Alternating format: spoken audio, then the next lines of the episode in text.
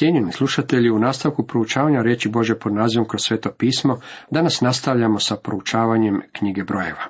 Osvrćemo se na 11. poglavlje. Tema ovom poglavlju glasi Jadanje i mrmljanje ljudi nisu po Božoj volji. Izraelova djeca napustila su Sinajsku goru, a 11. i 12. poglavlje govore o putovanju iz Sinaja do Kadeša. Vidjet ćemo da kada iskrsnu problemi ljudi počinju mrmljati. Stvar je bila vrlo ozbiljna i u njoj nalazimo lekciju i za nas. I stade narod zlobno mrmljati u Jahvine uši. Kad to ču Jahve planu gnjevom, Jahvin oganj izbi među njima i spali jedan kraj tabora. Svaki put kad su se ljudi bunili, pojavljivala se Jahvina slava. Bio je ožalošćen njihovim prigovaranjima i mrmljanjem. Možemo biti sigurni da Bog nije zadovoljan s mnogim svecima koji samo kritiziraju i prigovaraju. Oni neumorno traže tuđe pogreške i čini se kako im se nikako ne može udovoljiti.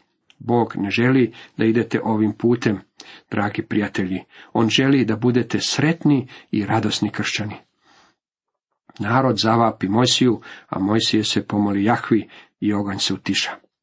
Ono se mjesto prozva Tabera, jer je Jahvin ogan ondje zaplamtio na njih. Što se krije iza svih ovih prigovora? Tko su oni koji prave nevolje? Možemo ih odrediti iz teksta, a možemo ih odrediti i danas. Svijetinu koja se oko njih skupila obuzme pohlepa za jelo. Izraelci se opet upuste u jadikovanje govoreći, tko će nas nasititi mesom? Tko je započeo sve ovo? Radi se o izmiješanom mnoštvu. Sjećate se da su ovo mnoštvo sačinjavali oni koji nisu bili sigurni u to tko su. Nisu se mogli pridružiti jednom od plemena, nisu znali svoje rodoslovlje, nisu bili sigurni trebali im se uputiti u putovanje pustinjom ili ne. Oni su bili djeca iz miješanih brakova. Svaki od njih imao je jednog roditelja koji je ostao u Egiptu i jednog u izraelskom taboru. Bili su dovoljno Egipćani da vole Egipat i dovoljno Izraelci da krenu na putovanje pustinjom. I u crkvama danas možemo susresti ovakve ljude. Oni žele poći s crkvenim ljudima i ići u crkvu. Žele živjeti moralnim i ispravnim životom, pa se pridružuju crkvama. Zatim tijekom tjedna oni su dio svijeta. Oni sačinjavaju miješano mnoštvo. Nisu sigurni kamo pripadaju. Nisu sigurni jesu li nanovo rođeni. Ne znaju svoje rodoslovlje.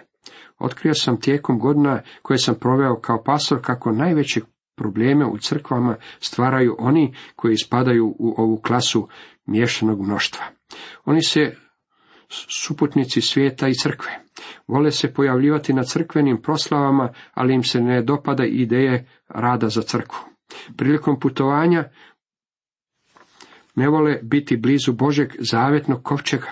Žele ostati u pozadini, jer nisu sigurni hoće li se jednom poželjeti vratiti i kad će to biti. Nisu raščistili s onime u što vjeruju.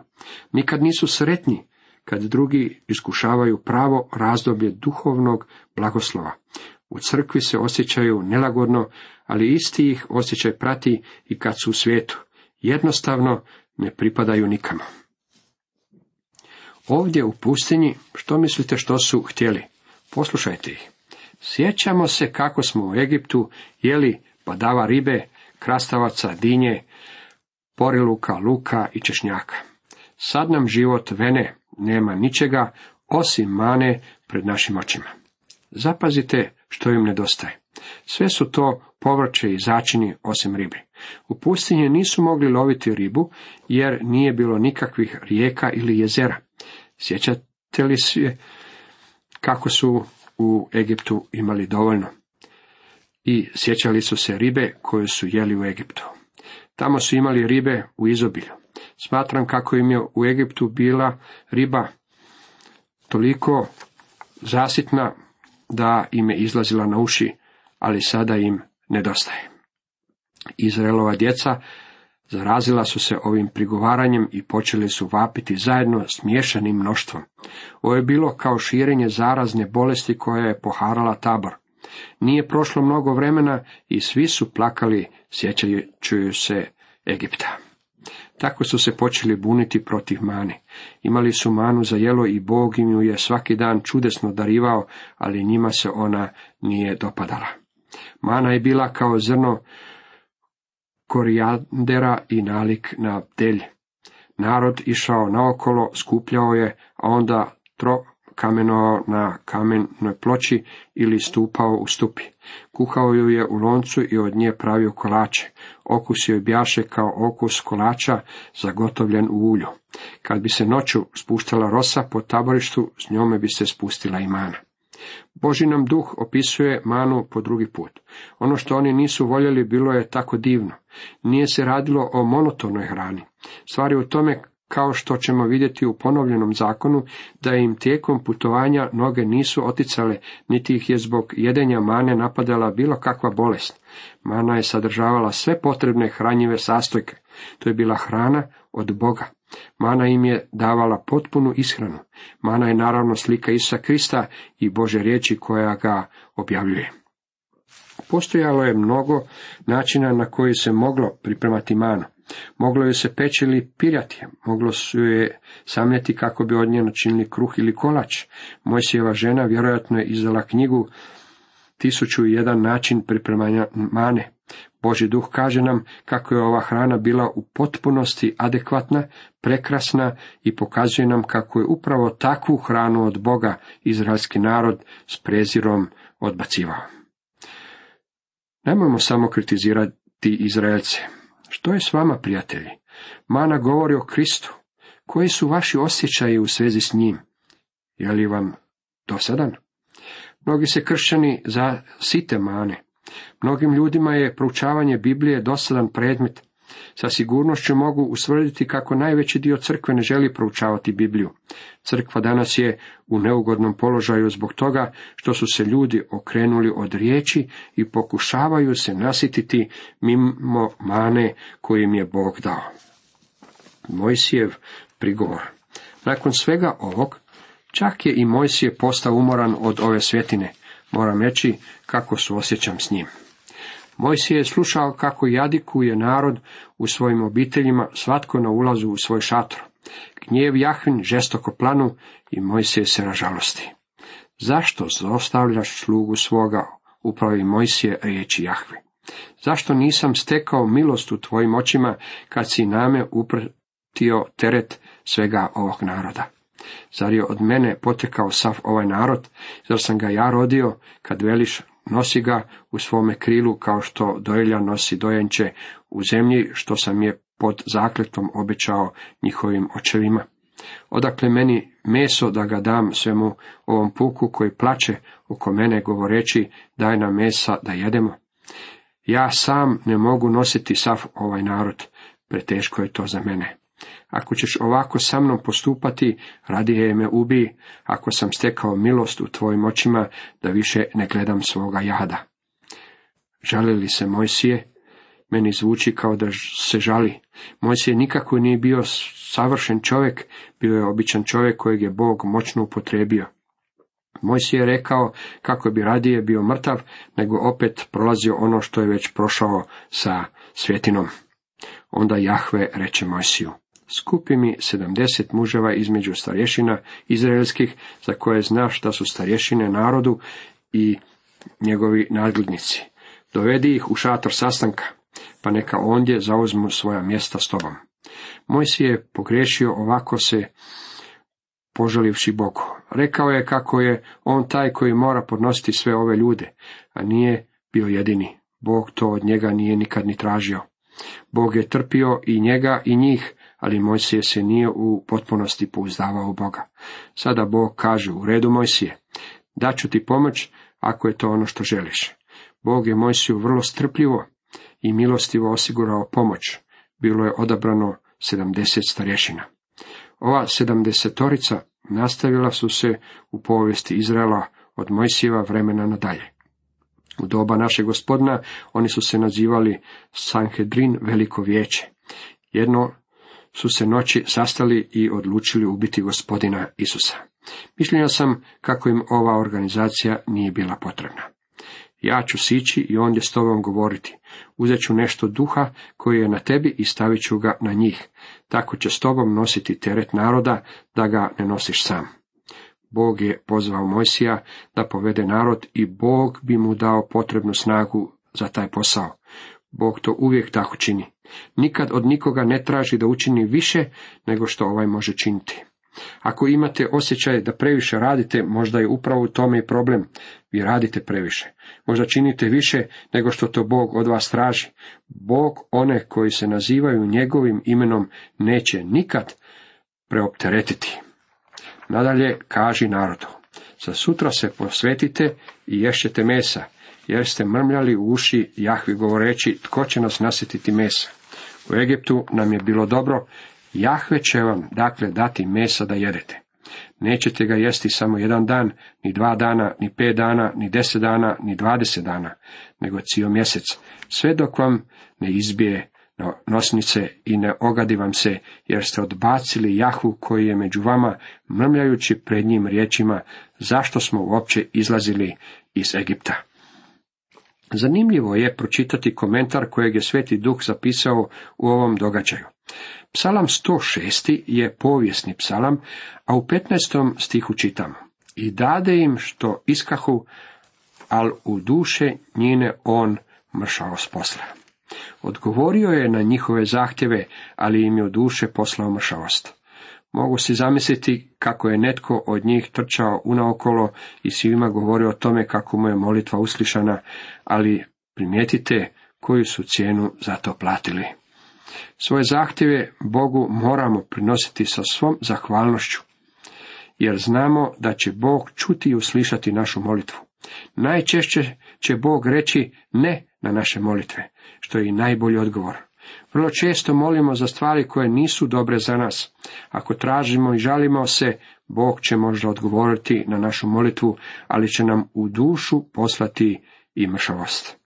Sjećam se čovjeka koji je bio službenik u crkvi u kojoj sam bio pastor prije mnogo godina. Došao je k meni i tražio da se molim za njega. Posao mu baš nije cvjetao i on me molio da se molimo zajedno kako bi Bog blagoslovio njegov posao. Rekao mi je da postoji mogućnost da postane bogat ako prebrodi ovo krizno razdoblje. Tada sam još bio mlad propovjednik i odmah sam krenuo na molitvu da mu Bog učvrsti posao i omogući mu dobru zaradu. I on se molio za isto. Bog je čuo našu molitvu i čovjek se obogatio, ali to je bilo nešto najgore što mu se moglo desiti. Imao je prekrasnu obitelj prije nego je zaradio više novaca nego im je bilo potrebno. Izgubio je svu svoju djecu. Bog mu je dao ono što je tražio, ali mu je poslao mršavost u duši.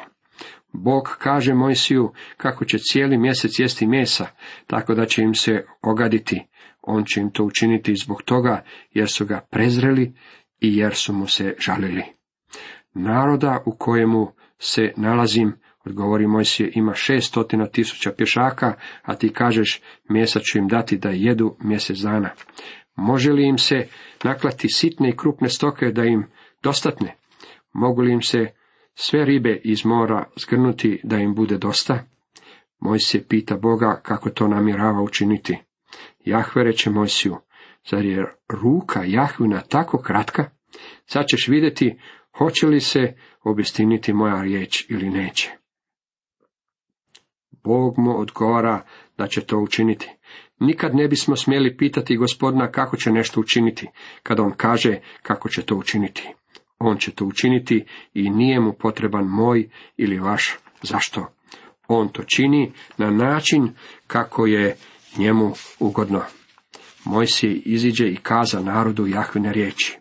Onda skupi sedamdeset muževa između narodnih starješina i smesti ih oko šatora. Jahve siđe u oblaku i poče s njim govoriti. Zatim uze od duha koji bijaše na njemu i stavi na onu sedamdesetoricu starješina. Kad duh počinu na njima, počeše prorokovati, ali to više nikad ne učiniše. Primijetite kako nisu imali ništa više sile nego prije. Njih je bilo više, ali je ista sila koju su imali i prije bila podijeljena među njima. Dvojica ostadoše u taboru. Jednome je bilo ime Eldad, a drugome Medad. Duh je i na njima počivao. Bili su i oni među upisanima, premda nisu došli u tabor, te počeše u taboru prorokovati. Neki mladić otrča te javi Mojsiju. Eldad i Medad reče prorokuju taboru. Jošova sin Nunov, koji je posluživao Mojsija od svoje mladosti, prozbori reče, Mojsije, gospodaro moj, ušutka ih. Mojsije mu odgovori, zar si zavidan zbog mene? Oh, kad bi sav narod Jahvin postao prorok, kad bi Jahve na njih izlio svoga duha. Potom se Mojsije i starješine izraelske vrate u tabor. Jošua je bio odan Mojsiju i to je bilo divno. Ali još divnije je otkrivenje kako u Mojsiju nije postojala niti trunka ljubomore. Nije bio ljubomoran zbog toga što su ovi drugi ljudi imali moć prorokovanja. Vjerujem kako postoje tri velika grijeha u služenju gospodinu. Lijenost, ljubomora i dosada. Neki od nas smo krivi za sva tri od ovih grijeha. Vidjeli smo kako Mojsije nije bio lijen i nije se dosađivao, a sada vidimo kako nije bio niti ljubomoran. Ljubomora je strašna stvar. Bog daje prepelice.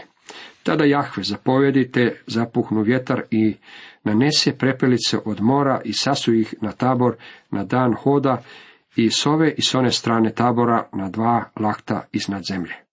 Gospodin im je dao meso koje im je obećao. Omogućio im je blagovati prepelice, nije im moglo biti bolje od ovog. Ne mogu si niti zamisliti toliko prepelica. Znao sam ranije ići u lov na prepelice, ali bi ulovio dve ili tri. Narod je ustao, te je toga cijeloga dana svu noć i cijel sutrašnji dan skupljao prepelice. Onaj koji ih je skupio najmanje imao je deset homera, zatim ih rastriješe oko tabora. Jedan homer je oko 450 litara. Nisu imali zamrzivače, tako da su morali skuhati svo ovo meso. Pokazali su pravu proždrljivost i nezasitnost. Meso još bjaše među njihovim zubima, još ga nisu prožvakali, kad li planu Jaho, gnjev protiv naroda, Jahve udari narod strašnim pomorom. Ono se mjesto prozva Kibrot Hatava, jer su ondje pokopali one koji se bjahu polakomili. Iz Kibrot Hatave narod se zaputi u Haserot i utabori se u Haserotu. Bog osuđuje takve stvari. To još uvijek i čini. Sjetite se da je apostol Pavao zapisao u prvoj Korinčanima 11.31 i 2. Jer kad bismo sami sebe sudili, ne bismo bili suđeni. A kad nam sudi gospodin, odgaja nas da ne budemo sa svetom osuđeni. Cijenjeni slušatelji, toliko za danas.